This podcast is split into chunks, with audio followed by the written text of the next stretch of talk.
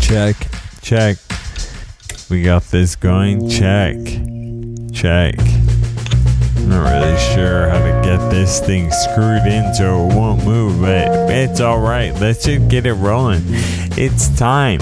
It's well past time for a new episode of the What's the Matter with Me show, the What's the Matter with Me podcast. I'm not sure if this is a podcast, a show, or is it a podcast? Or is it a podcast show? well, it's time and it's well past time. I'm sure we'll figure that out at some point. Is it a show? Is it a podcast? Is it a podcast show? It's the What's the Matter with Me podcast. You are tuned in. Let's bring the thing into existence. It's been a couple weeks. I'm just I, I'm falling off, but not completely. I kept with the thing. It's just going a little bit slower. You are tuned into the What's the Matter with Me podcast. My name is John. I'm 44 years old, husband, father of two, small business owner, radio DJ, podcaster, and I have multiple sclerosis and trigeminal neuralgia. I make this podcast to share what I'm going through. I was thinking about getting out of the podcast business a couple weeks ago, but then my listeners wrote me and they were like, forget it. But one of them said, this is a podcast about having to deal with adversity and that you can live a full life dealing still with disability and adversity. You can live a full life and a happy life because that's what I'm doing. Let me see. I got notes in here somewhere. I'm supposed to talk about something. Yo, shout outs. Shouts out, big shouts to Max Level, KFJC DJ Max Level. He is a, a, a, radio DJ, so he stands at the edge of an inky black ocean holding a torch aloft. You can check it out at kfjc.org. That was the image that I kind of, when I was DJing my 2 to 6 a.m. spots, I was I envisioned myself as like a beacon, as like a statue of liberty playing free music, really. The fundraiser wrapped up. I'll tell you about that in a second, but I got to give these shouts out. Shout outs to Rocky. She dug the face tattoo idea where instead of getting a face tattoo, when you think of something that would make a great face tattoo, what were mine? I think it was I, I submitted poetry to 10 publications and then uh, another one was I am a published poet. That's kind of if it doesn't work out, you can still be like, oh, well, I submitted it. I have submitted. Submit submission is like a thing with poets. I learned it as I am becoming a poet. Something that's cool is they update when you submit your poetry the the editor of the magazine will update and say I'm considering it. So a couple of my submissions are in the considering it phase. And I think that probably ends in rejection almost certainly. And uh, but it's cool to be in this considering it phase. It's like a little it's a little more positive than received. It was in the received phase. So the face tattoos, you know, I'm a published poet or I've submitted my poetry to 10 publications, both good facial tattoo ideas. So I write them on a slip of paper and then I keep them in a drawer with other slips of paper with facial tattoo ideas written on them. And that's like a buffer to some degree that keeps me away from actually having a face tattoo. Is that there's an active debate about which one I should get. It's it'll never resolve itself. Anyway, shout outs to Rocky, who dug the face tattoo idea.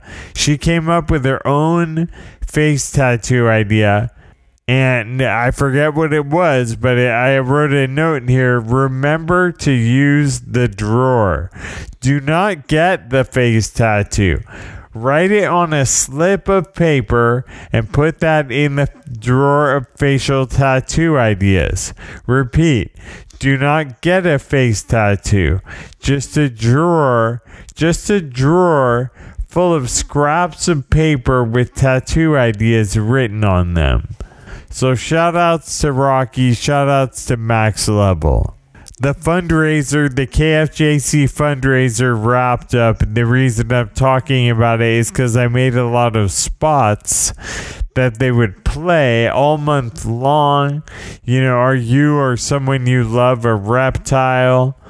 Uh, that was one of them. And so they kept playing them all. I was all over the air at KFJC kfjc.org last month.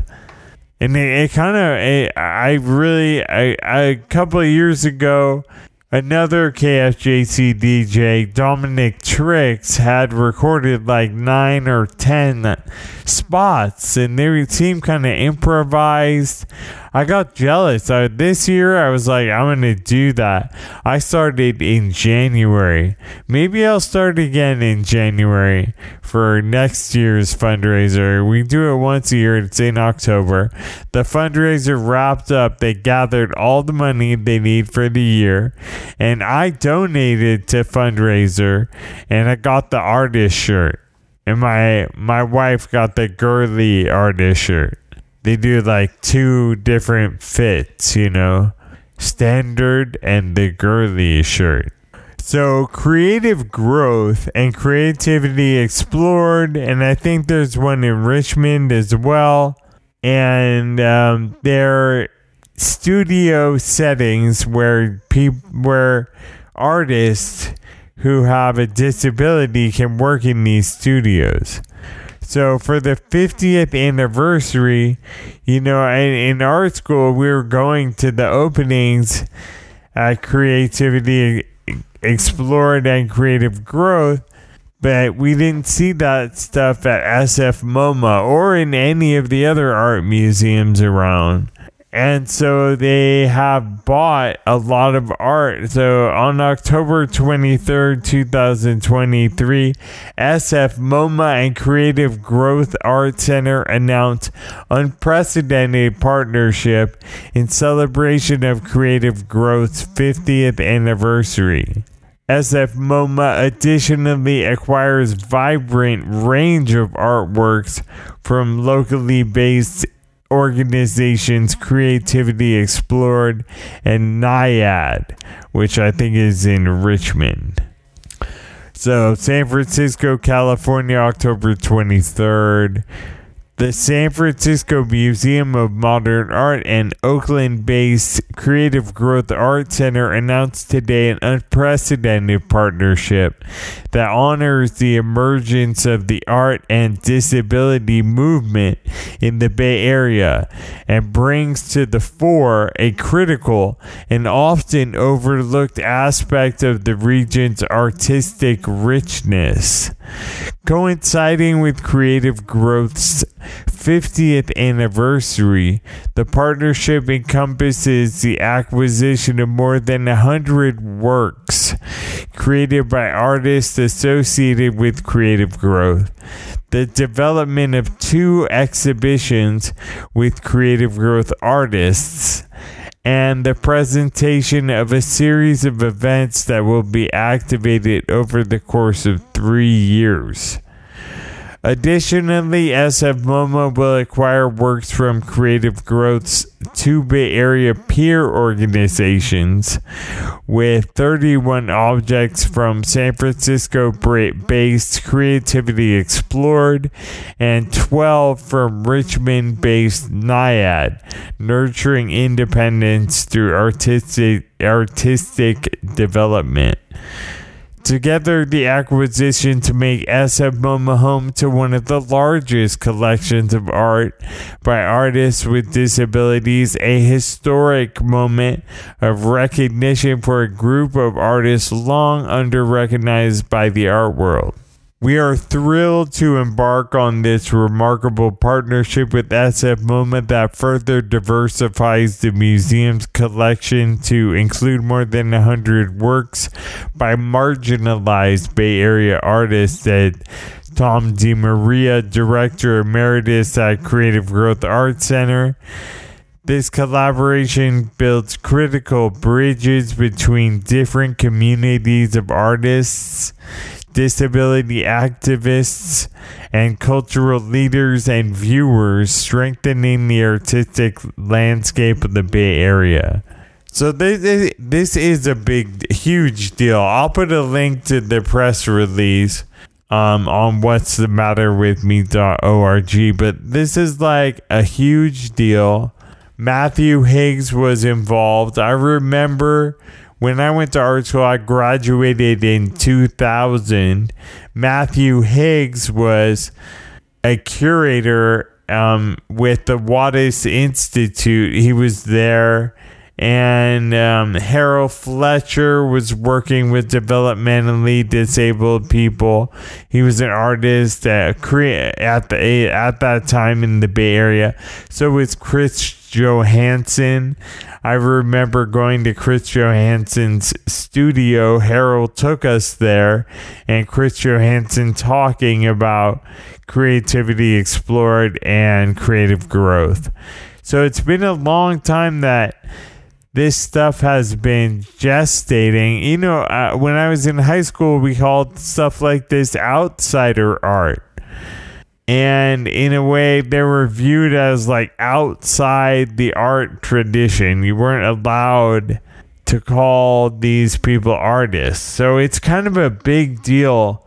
Sf moma is not this is not calling i'm not looking at this text and they're not calling it outsider art they're calling it a, a historic milestone in the contemporary art world Ginger Shulick Porcella, Executive Director at Creative Growth, it has been far too long that art institutions have ignored or under recognized artists with disabilities.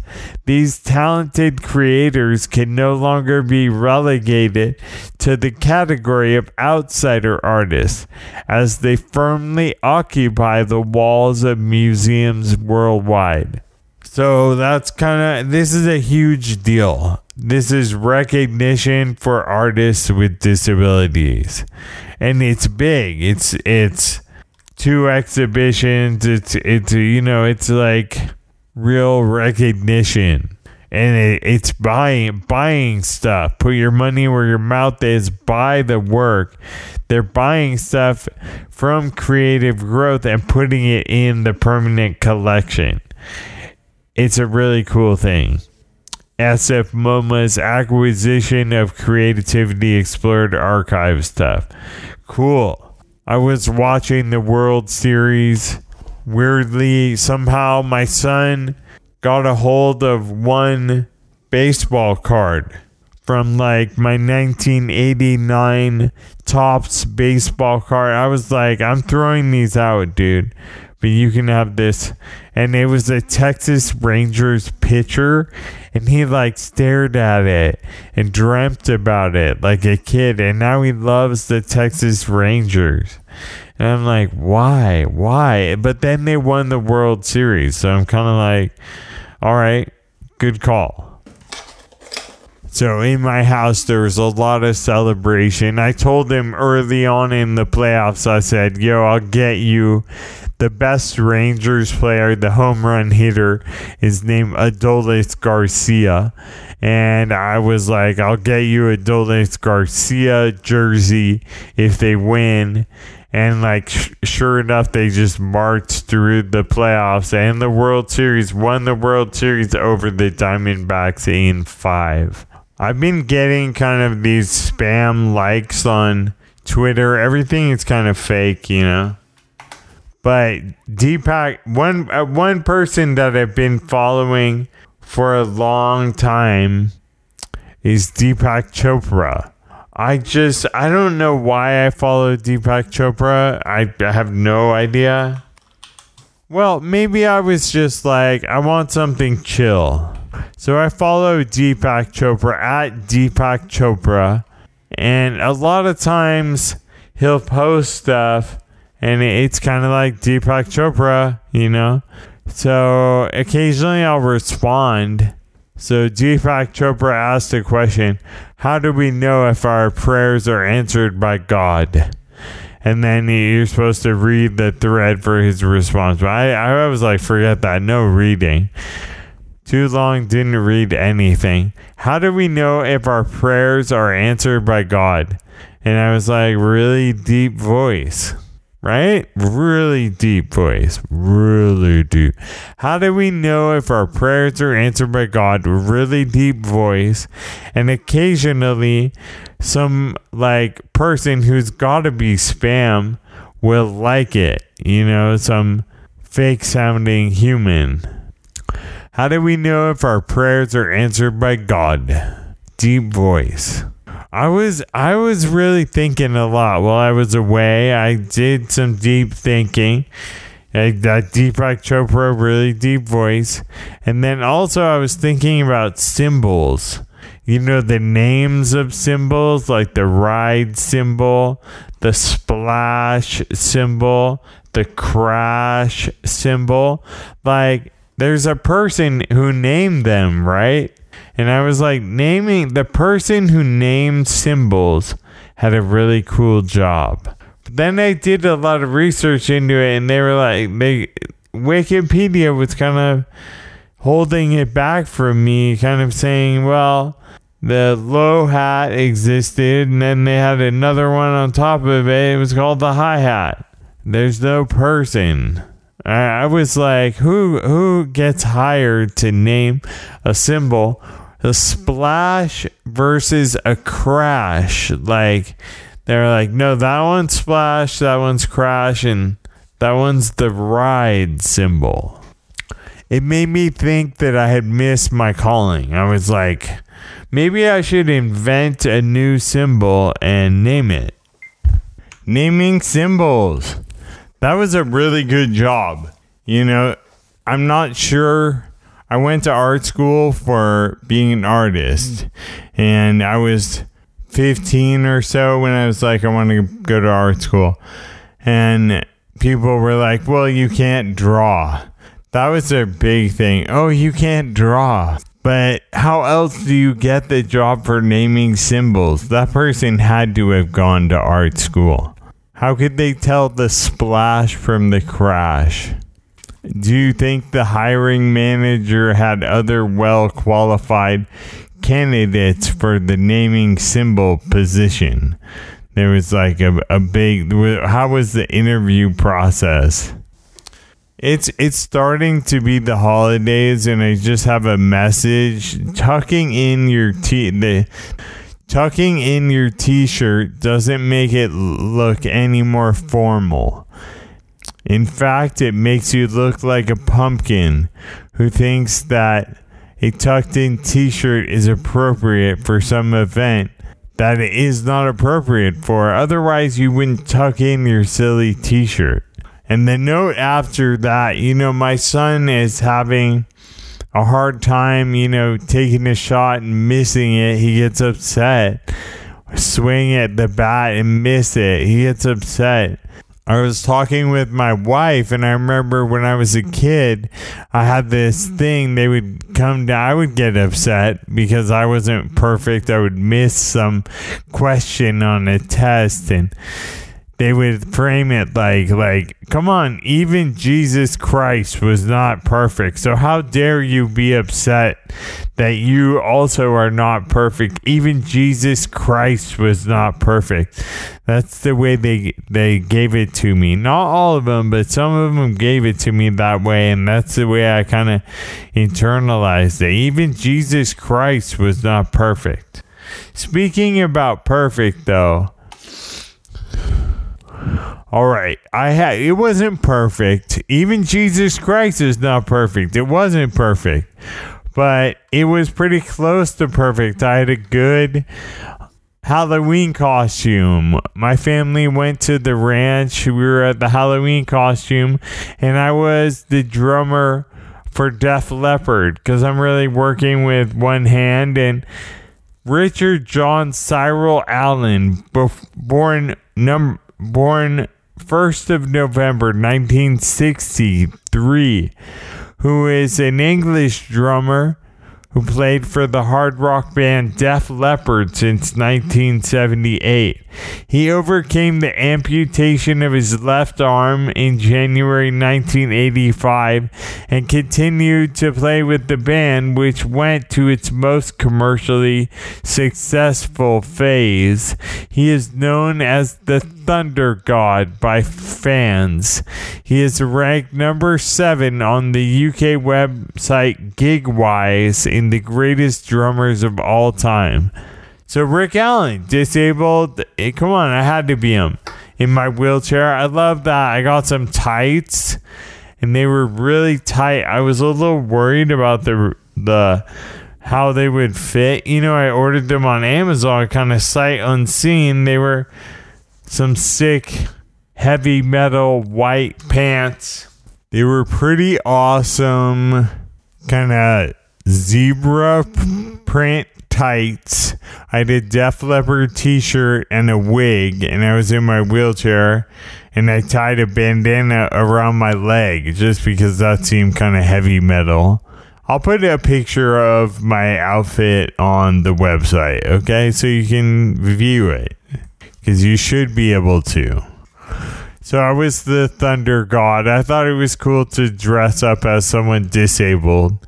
And I was disabled. Rick Allen's disabled. He's number seven all time. So I was worried about whether the tights would fit. I was like, are they going to be tall enough? What's the deal? Reviews on the internet would really help me. The tights the tights, there was one reviewer. The reviewer's like, I'm 5'9, I weigh 230 pounds. And he said, I'm pretty sure my junk was showing, but I wore them. So I was like, okay, if that guy can get them on, I can get them on. And it worked. It worked. I was sitting in the wheelchair. I don't think my junk was showing. I was wearing underwear, maybe, was the difference. So I'm taller than him, but I don't think I'm at 230. Last week, so I had a wig, a heavy metal wig that was pretty awesome. I ordered that on Amazon.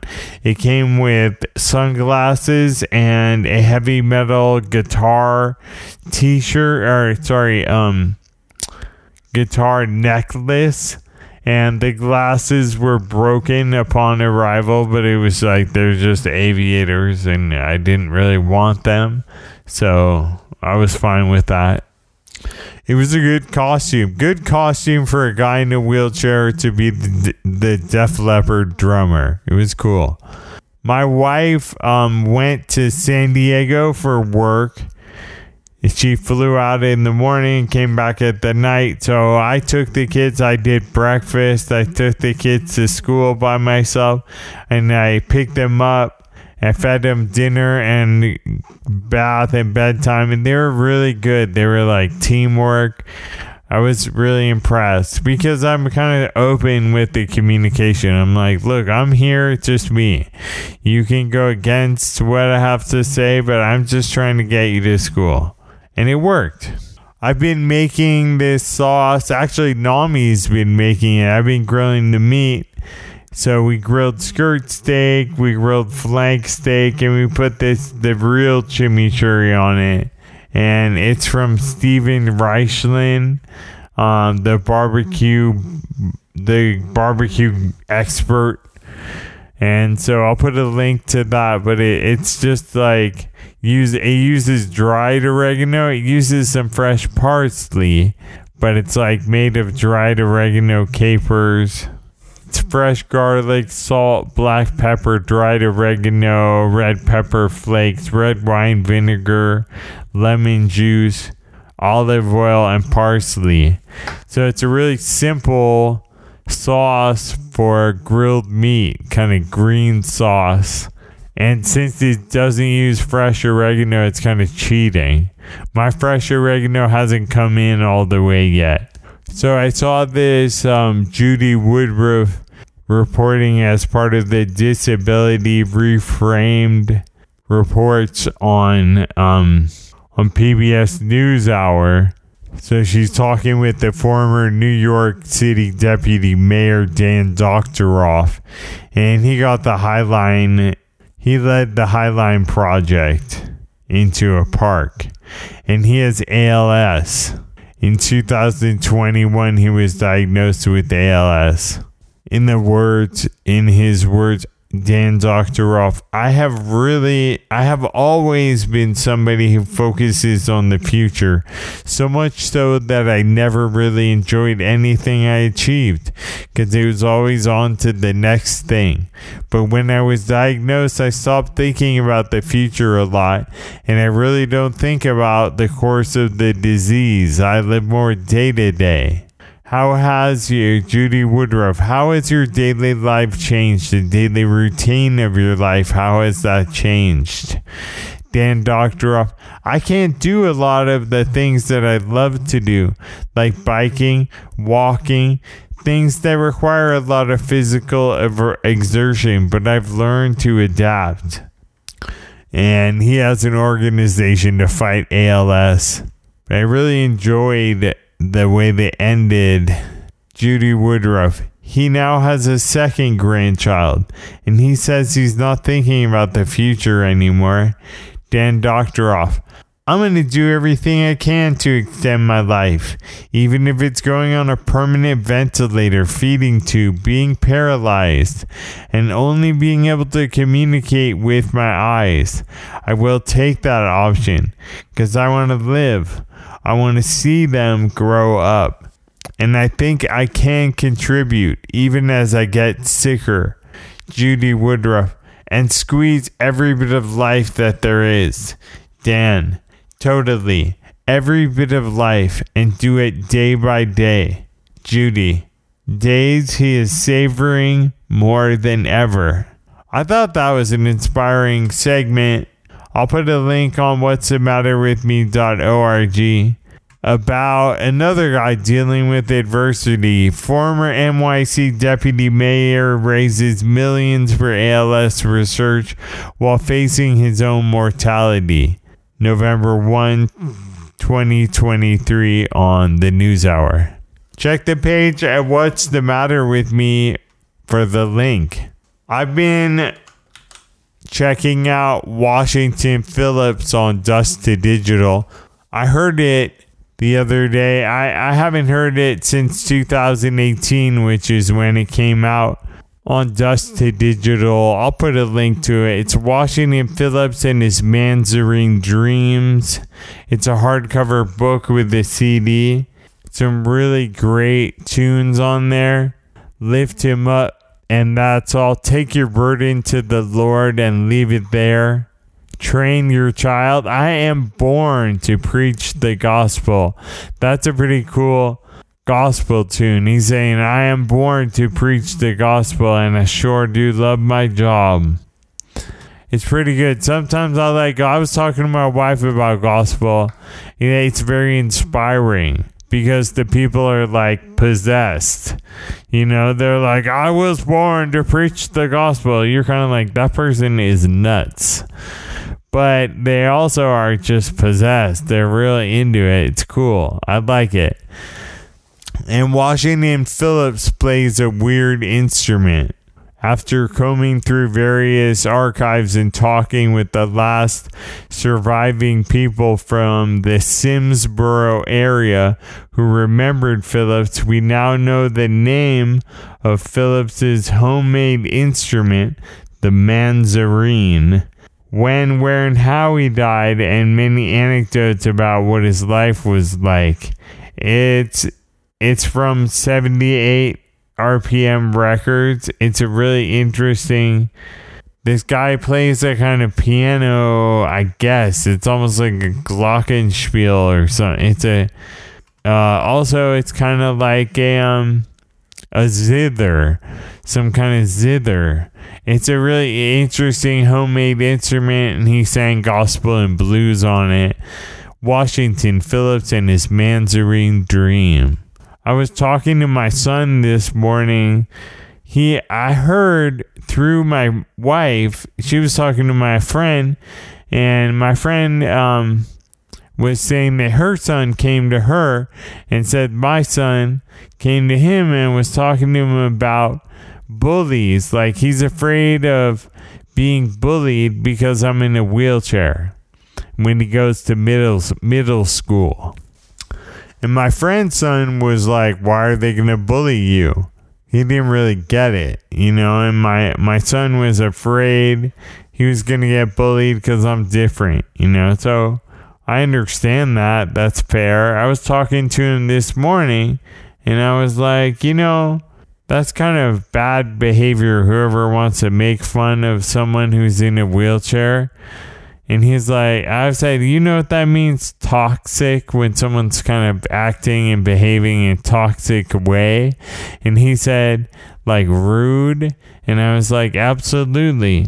And it's like, disabled people, people who make fun of disabled people are toxic. That's toxic behavior. To make fun of a disabled person, a disabled person has enough to deal with so, you know, I don't know if that helped at all, but I hope at some point he'll he'll put together, "Oh yeah, you're making fun of me cuz my dad's in a wheelchair. That's toxic behavior." And that maybe as he gets older, he'll learn more what that means and he'll get strength enough from it. But, you know, we talked about my son. He he has uh, he carries a weight that I can't imagine that I don't know what it is.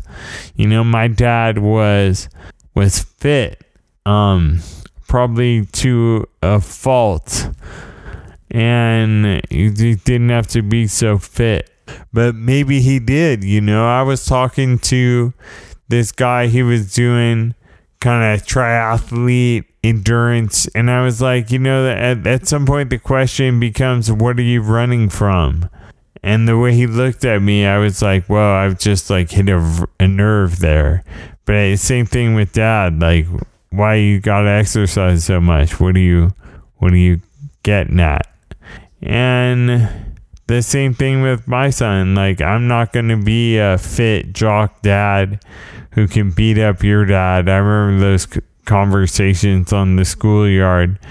But I just wanted to put together that people who want to bully other people because of disability, that's kind of toxic behavior. And at some point, maybe my kid will put it together.